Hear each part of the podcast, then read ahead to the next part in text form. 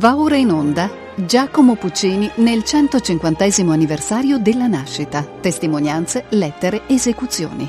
A cura di Luca Berni e Loriano Gonfiantini. 16ª trasmissione. Trittico, seconda parte.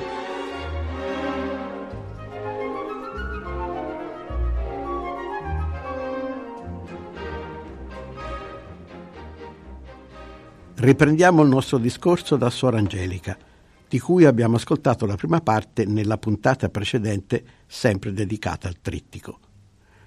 Il minimalismo musicale e poetico con cui Puccini descrive la vita monacale nel chiostro del convento dipinge un ambiente oppresso e straniato, al di là dell'apparente normalità in cui sta per esplodere la tragedia. Vi ritroviamo la minuzia dialogica, la presenza confortante delle cose quotidianamente ripetute, il respiro, seppure ridotto, della vita. Ma i segni della pena sono evidenti, anche il gioco delle suore non è liberazione, ma una fuga alienata e i loro desideri pungono e uccidono lentamente. L'arrivo della zia principessa, col suo carico di mondo, con interessi e cattiverie ben più concreti, che dà a Suor Angelica la notizia della morte del figlio, notizia data con fredda distanza, non fa che rivelare una latente follia della reclusa, avvelenata di desiderio e di nostalgia. Angelica ora è solo un'anima ferita, senza benedizione, per la quale, dopo il suicidio, la soluzione miracolistica del finale non è un'epifania del perdono divino, ma un'allucinazione.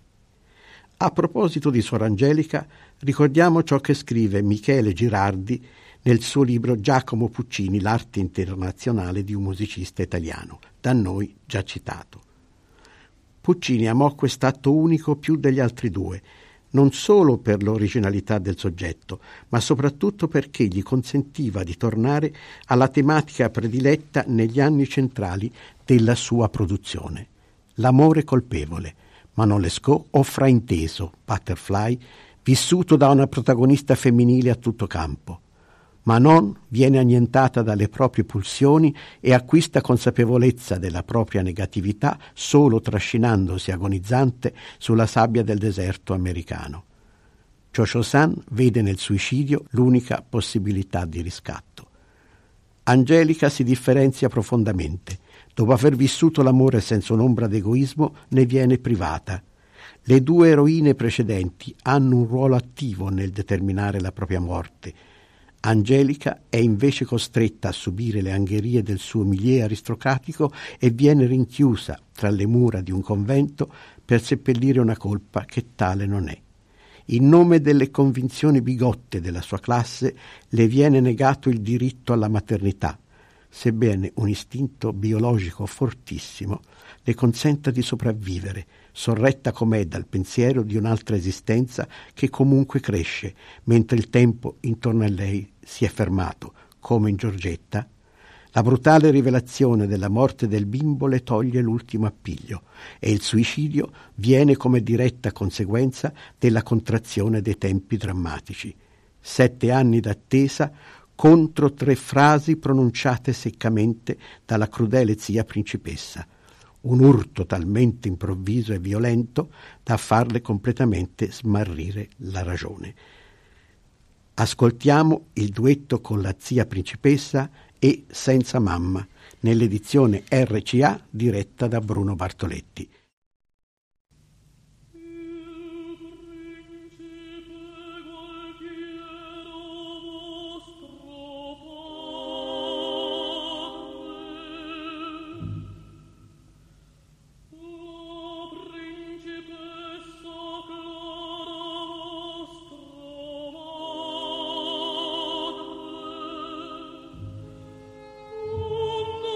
Oh!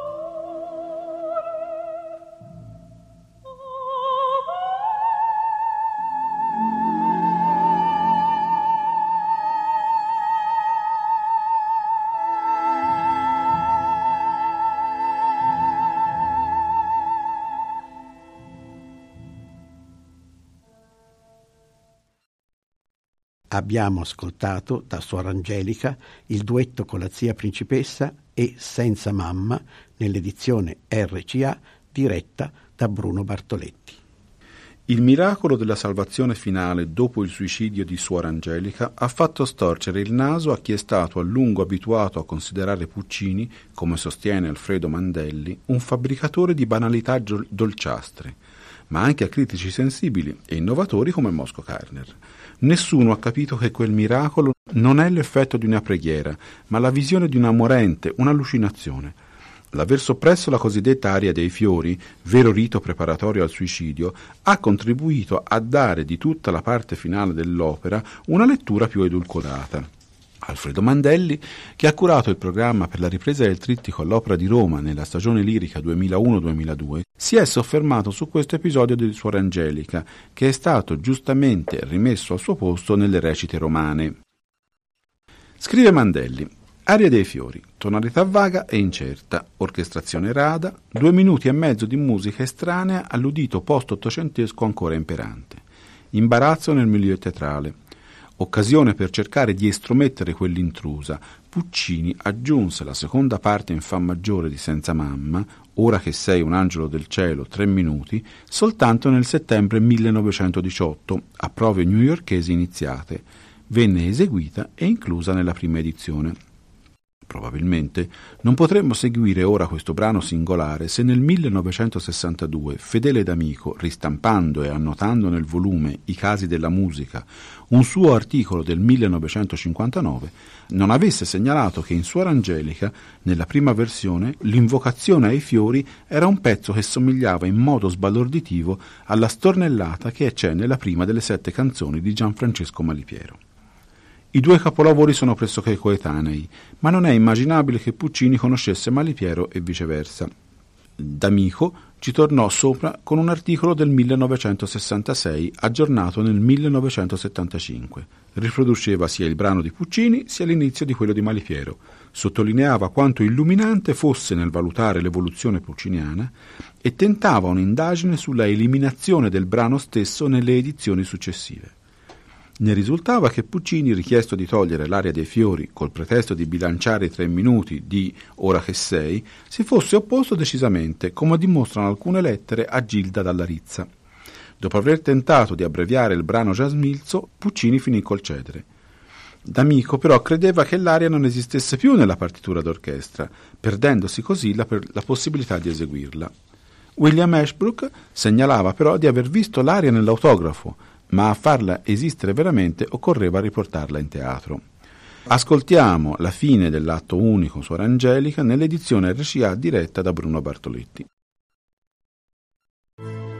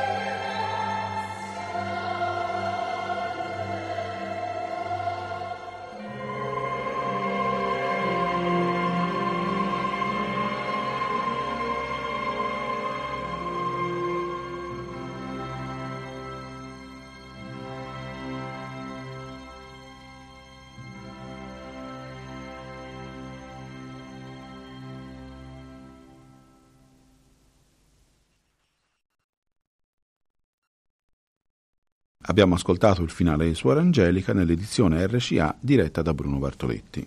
Tutti i brani di Suor Angelica ascoltati durante la trasmissione sono tratti da un'edizione dell'opera pubblicata dalla RCA nel 1973.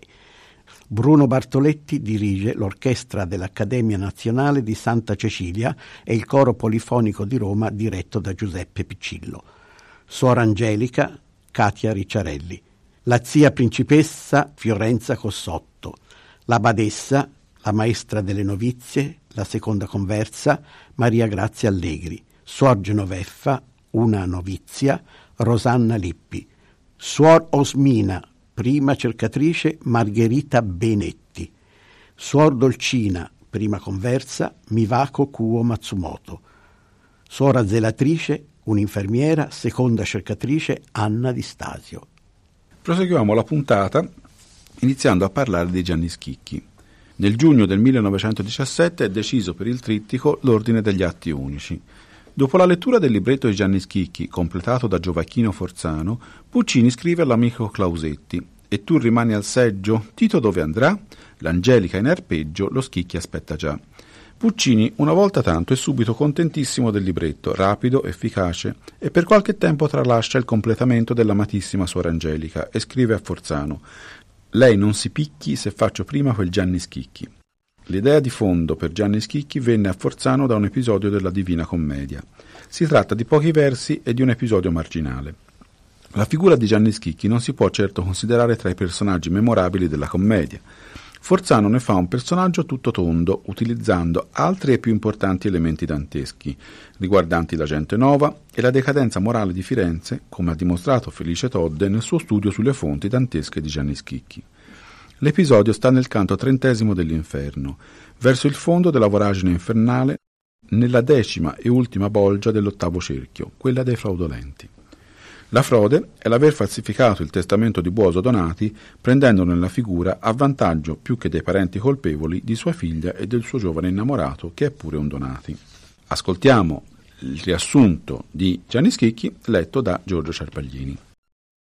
Firenze, XIII secolo. Muore il ricco Buoso Donati.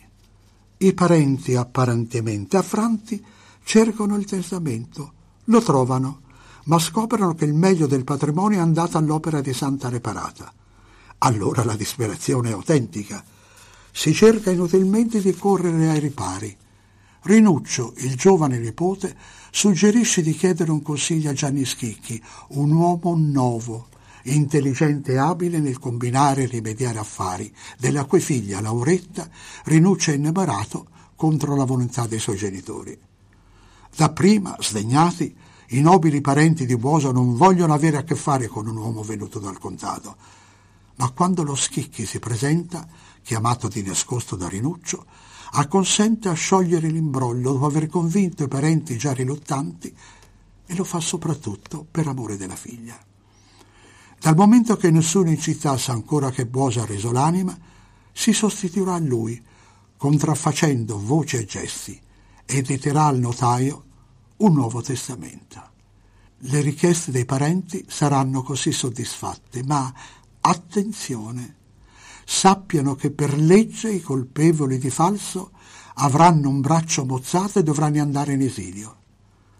Rassicurato dalla paura degli eredi, Gianni Schicchi detta al notaio il testamento nuovo, tutto a suo favore, e quindi a favore di Lauretta e Rinuccio, che potranno così sposarsi anche senza il consenso dei parenti.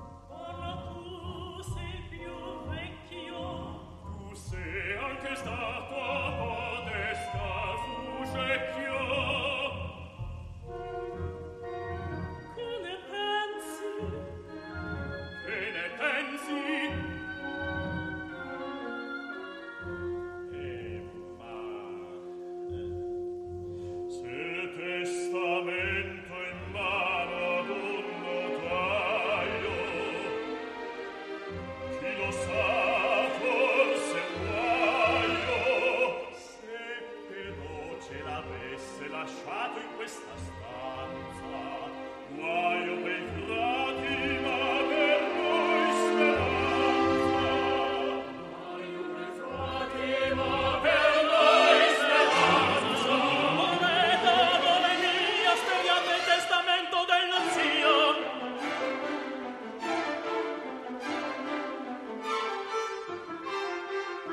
Ah? No! Non è.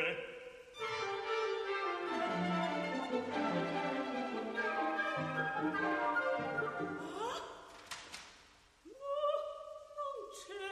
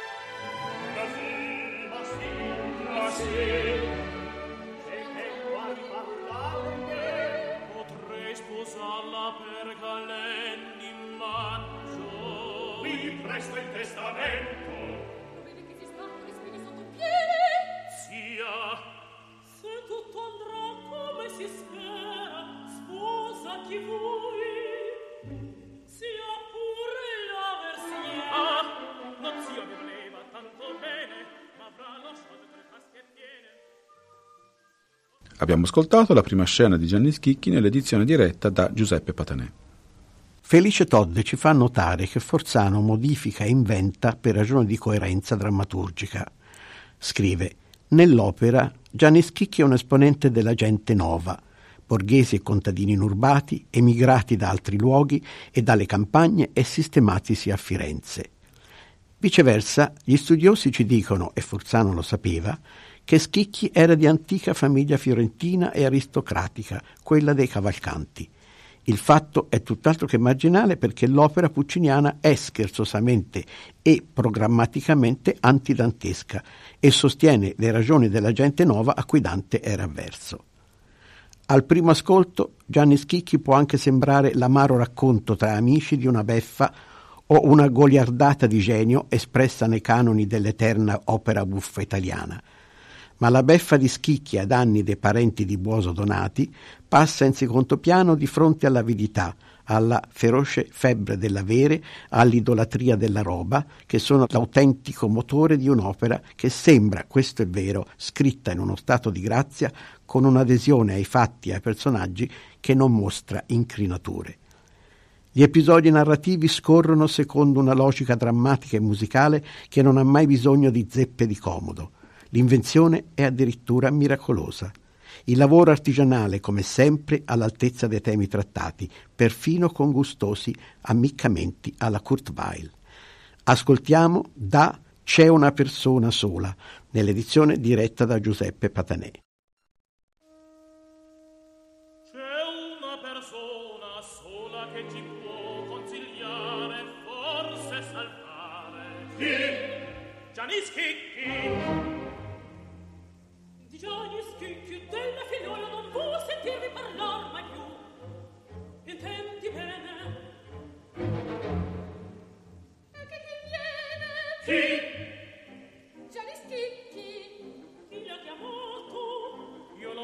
Perché speravo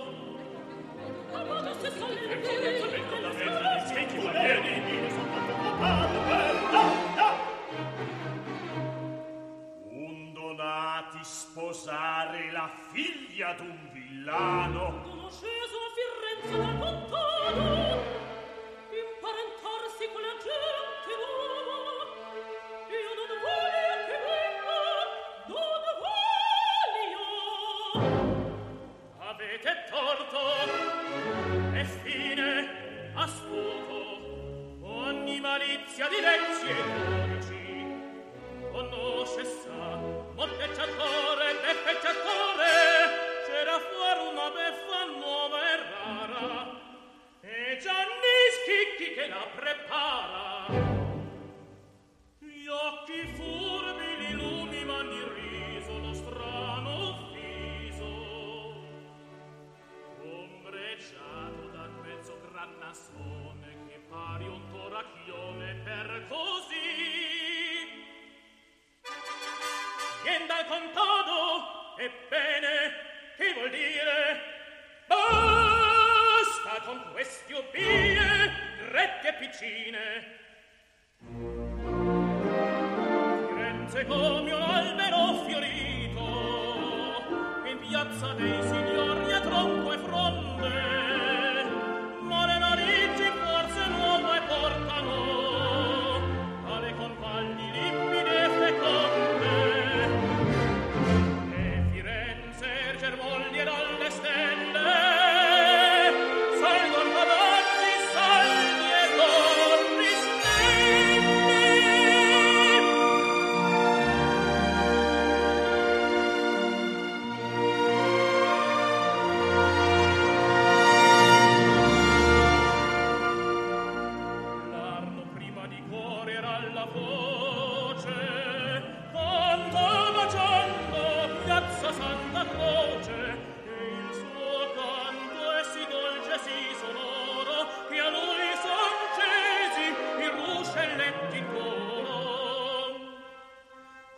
Scendan vidotti in arti e scienze a far fiorita e splendida Firenze, e di Valdelsa giù dalle Castello ben venga Nolfo Panna Torre Bella, e venga giù Costano del Segoso, il felici mercante coraggioso.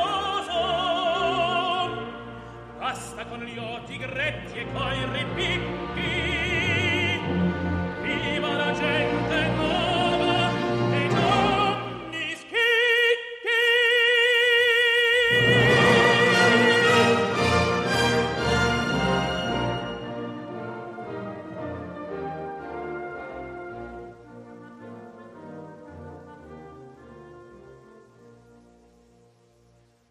Abbiamo ascoltato da Gianni Schicchi C'è una persona sola, nell'edizione diretta da Giuseppe Patanè. Sulla commedia di Gianni Schicchi, una commedia all'italiana ante litteram, si stende un'amarezza livida che non è tanto un giudizio morale sull'avidità che guida il mondo, quanto un doloroso ghigno in qualche modo autobiografico. Fatti salvi naturalmente alcuni momenti di tenero lirismo affidati ai due giovani, Lauretta e Rinuccio, frammenti di nostalgie lontane degli anni giovanili del compositore, furbesca strizzatina d'occhio al pubblico o bisogno di ritrovare la voce interiore della giovinezza nel cupo travaglio degli anni della mai quieta maturità. Tempi tristi quelli del completamento del trittico per Puccini, nel mondo e nella vita privata. Caporetto, l'epidemia della Spagnola, la morte della sorella Tomaide, la cronica gelosia di Elvira, le difficoltà col figlio Tonio. Puccini non è presente alla prima del trittico al Metropolitan il 14 dicembre 1918, anche a guerra finita la navigazione è pericolosa. Istruito dettagliatamente dal compositore, dirige Roberto Moranzoni. Spiccano i nomi di alcuni interpreti, Claudia Muzio Giorgetta, Giulio Crimi Luigi, ma anche Rinuccio, Geraldine Farrar Suor Angelica, Giuseppe De Luca, Gianni Schicchi.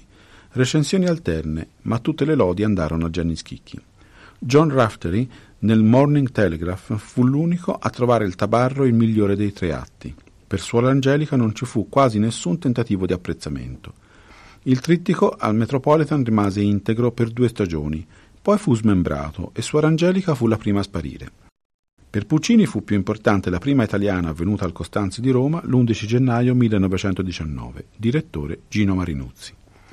Nomi di grande spicco anche a Roma: Carlo Galeffi, Michele Schicchi, Edoardo Di Giovanni, l'americano Edward Johnson, Luigi Rinuccio, Gilda Dalla Rizza, Suor Angelica e Lauretta, Maria Labia, Giorgetta. I critici sono tutti a favore di Gianni Schicchi. Suor Angelica riscuote un successo di stima, riserve sul taparro. Ostentatamente Toscanini lascia il teatro dopo la prima esecuzione. Ascoltiamo l'ingresso di Gianni Schicchi nell'edizione diretta da Giuseppe Patanè.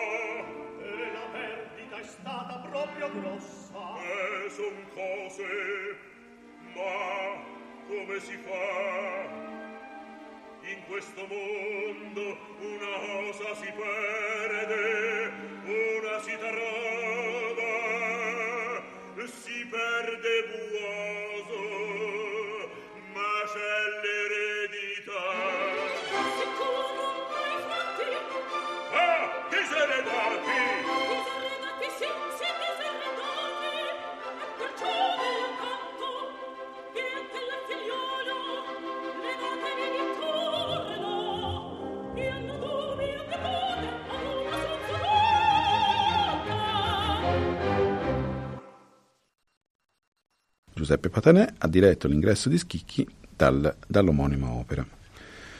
Riguardo al successo preferenziale che Gianni Schicchi ha sempre goduto rispetto alle altre due opere del trittico, ricordiamo quanto scrive Fedele D'Amico a proposito del suo assunto comico. Sostiene D'Amico: il comico permette a Puccini di sottrarsi per un attimo alle sue contraddizioni, ai dilemmi che il momento storico gli andava ponendo, così come lo permette a ogni essere umano, ai più vari livelli. Perciò il risultato che ne esce, seppur realizzato con mezzi per buona parte nuovi, si riconosce nella continuità di una tradizione secolare senza esitazioni. È perciò che tra un Gianni Schicchi e un Barbiere di Siviglia, scritto un secolo avanti, corre spiritualmente una distanza senza confronto minore di quella astronomica che appena una decina d'anni basta a scavare fra una bohème e un Otello. Il 18 giugno 1920 ha luogo la prima a Londra. Scartato Toscanini per ovvie ragioni di momentanea incompatibilità, Puccini avrebbe voluto Thomas Beecham, che declinò l'invito. L'incarico passa a Gaetano Bavagnoli. Suor Angelica non sarebbe tornata al Covent Garden fino a una ventina d'anni dopo la fine della Seconda Guerra Mondiale. Vogliamo ricordare anche la prima del trittico in tedesco all'Opera di Vienna per due interpreti eccezionali: Maria Jerizza, Giorgetta, e Lotte Lehmann, Suor Angelica. Ascoltiamo da Gianni Schicchi da Datemi il testamento, nell'edizione diretta da Giuseppe Patanè.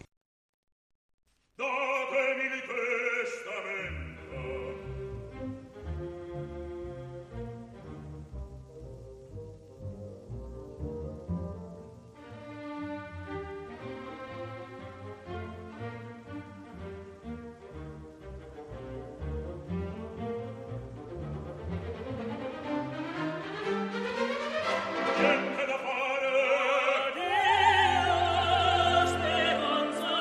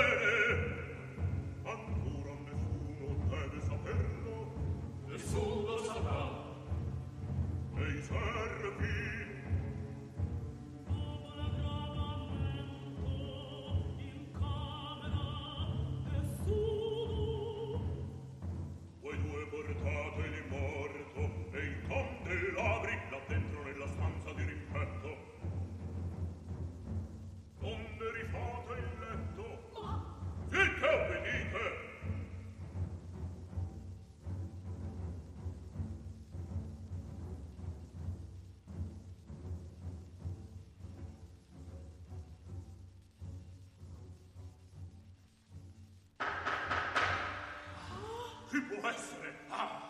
Maestro Spinelloccio e il dottore! Guardate che non passi, diteli qualche cosa, che nuovo e migliorato e che riposa.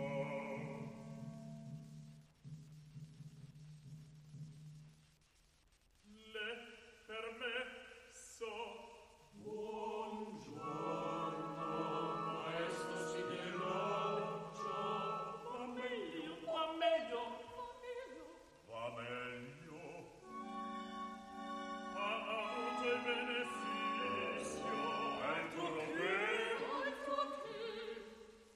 Che potenza le è arrivata la scienza.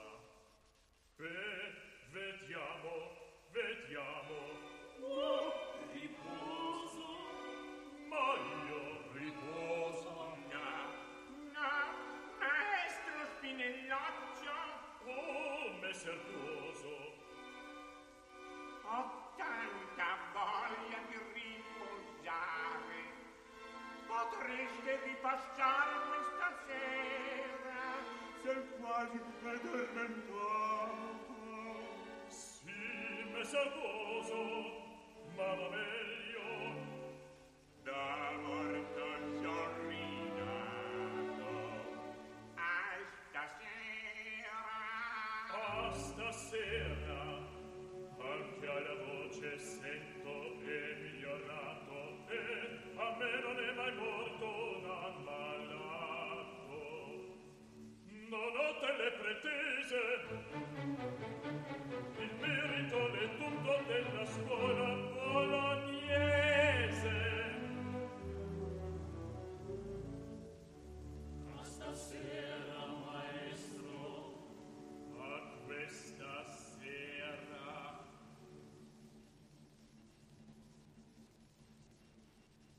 Era uguale la voce. Vittoria!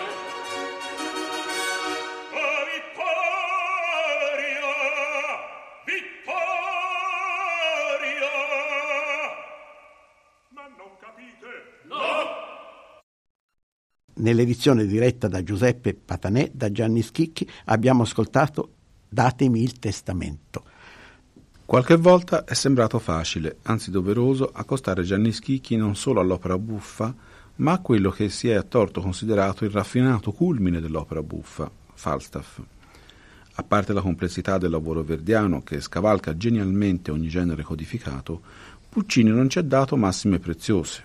Come nota giustamente Michele Girardi, da noi più volte citato, la sua vena umoristica trae principale alimento dalla dissennata avidità che squassa il grubbetto dei parenti del morto. La sua è una comicità cattiva e tocca sovente il grottesco, tingendosi di macabro. Il cadavere di Buoso Donati accompagna tutta l'azione, messo in bella vista prima di essere portato a braccia nella stanza accanto all'arrivo dello Schicchi. Per ricattare i parenti, lo Schicchi prospetta poi il taglio della mano, pena con cui Firenze punisce Falsari. La minaccia dell'arto mozzato affascina quel piccolo mondo senza scrupoli, come la testa mozza della luna giocherà in un sonno ipnotico la coscienza del popolo di Pechino in Turandot. Concludiamo con un'ultima citazione sempre da Girardi, sulla scena finale di Gianni Schicchi. Anche Verdi terminò Falstaff con un coro, ma lo scrisse impiegando la più severa delle forme, una fuga, accompagnata dall'orchestra che appare come una difesa delle ragioni musicali del dramma.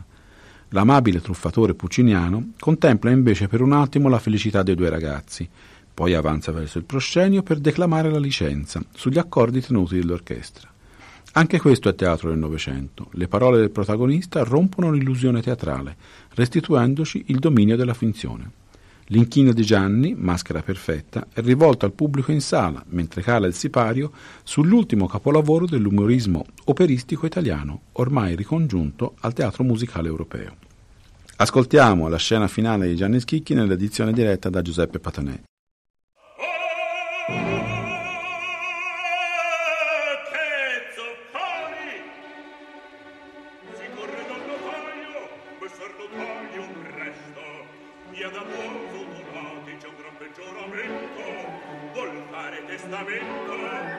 Portate su con voi le pergamene, presto per scegliere se non le guardi.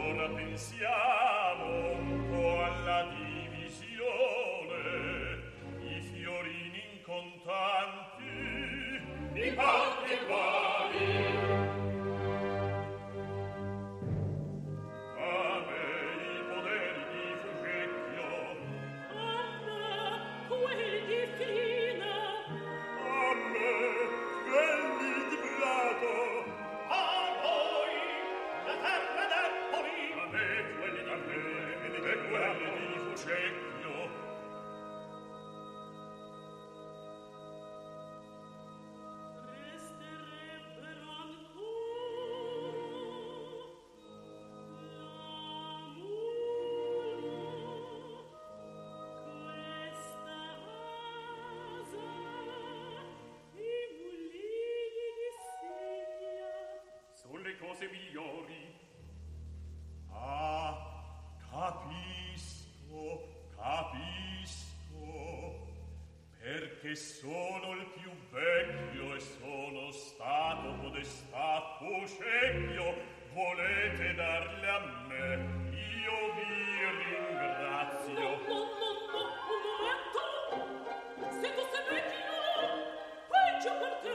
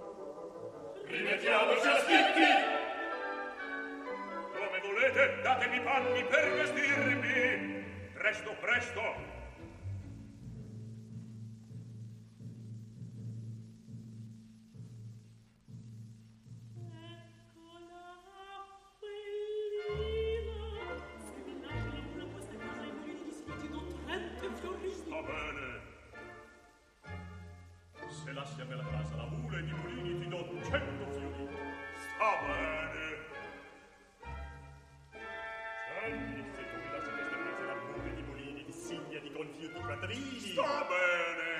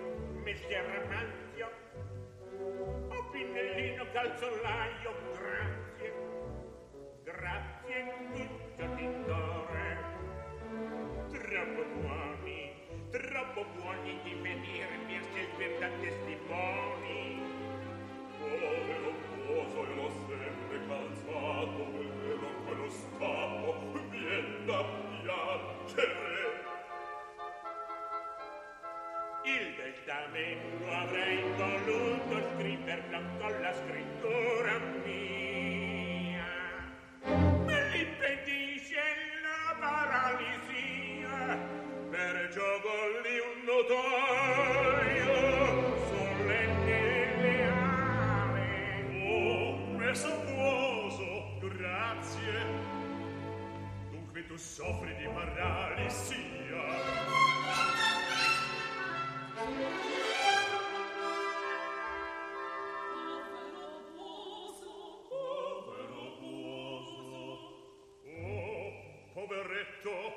Basta, i testi vi darò, testes videro. Possiamo incominciare, ma i parenti restino presenti. Dunque incomincio. Indi nominiamo dei nostri Gesù Cristi, amei salutifera, in gratione millesimo, ducendesimo, nonaggesimo, nono, prima settembre, sindizione, undecima, ego notare avanzio di Nicolao, divis Florentia per volontate, Buoso Donati, scripo, hoc testamento, annullanze, revocans et irritans, omne ad testamentum. Che previdenza! Un preambolo, dimmi, i funerali, tanto possibile, ricco e ricchi, fastosi e dispietosi,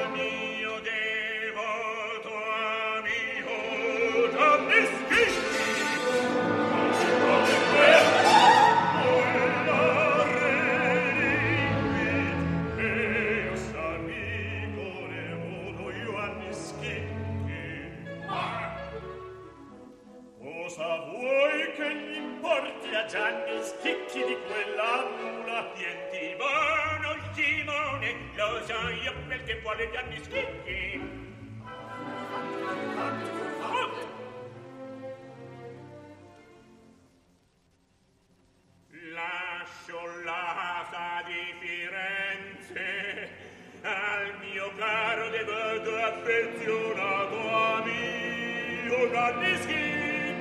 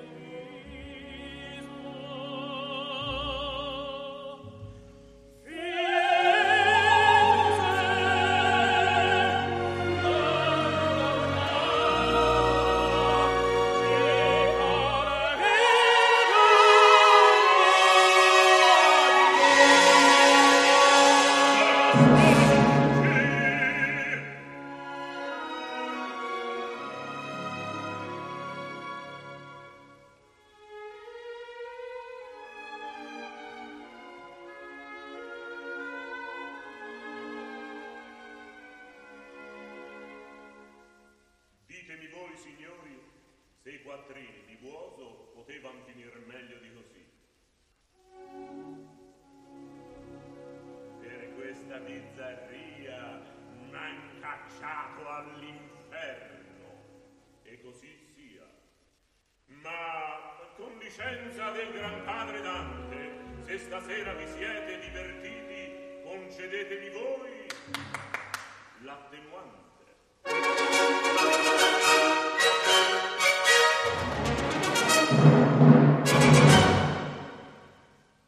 Abbiamo ascoltato la scena finale di Gianni Schicchi nell'edizione diretta da Giuseppe Patanè.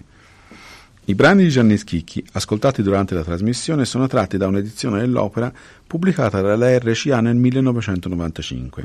Giuseppe Patanè dirige il Chor des Bayerisches Rundfunks e la Münchner Rundfunkorchester. Gianni Schicchi, Rolando Panerai. Lauretta, Helen Donath. Zita, Varia Baniewicz. Rinuccio, Peter Seifert. Gerardo, Tullio Pane. Nella, Valerie Errante. Gherardino, Claudio Kunz. Betto di Signa, Gerhard Auer. Simone, Franco Federici. Marco, Robert Risser. La Cesca, Mechtild Georg. Maestro Spinelloccio, Walter Zech. Seramanzio di Nicolao, Raimund Grumbach. Pinellino, Marcel Rosca. Guccio, Axel Wagner. Siamo giunti alla fine della 16ª trasmissione. Luca Berni e Loriano Gonfiantini vi ringraziano per l'ascolto, non senza aver ringraziato Giorgio Ciarpaglini per la lettura e Gianluigi Campanale per l'apporto tecnico.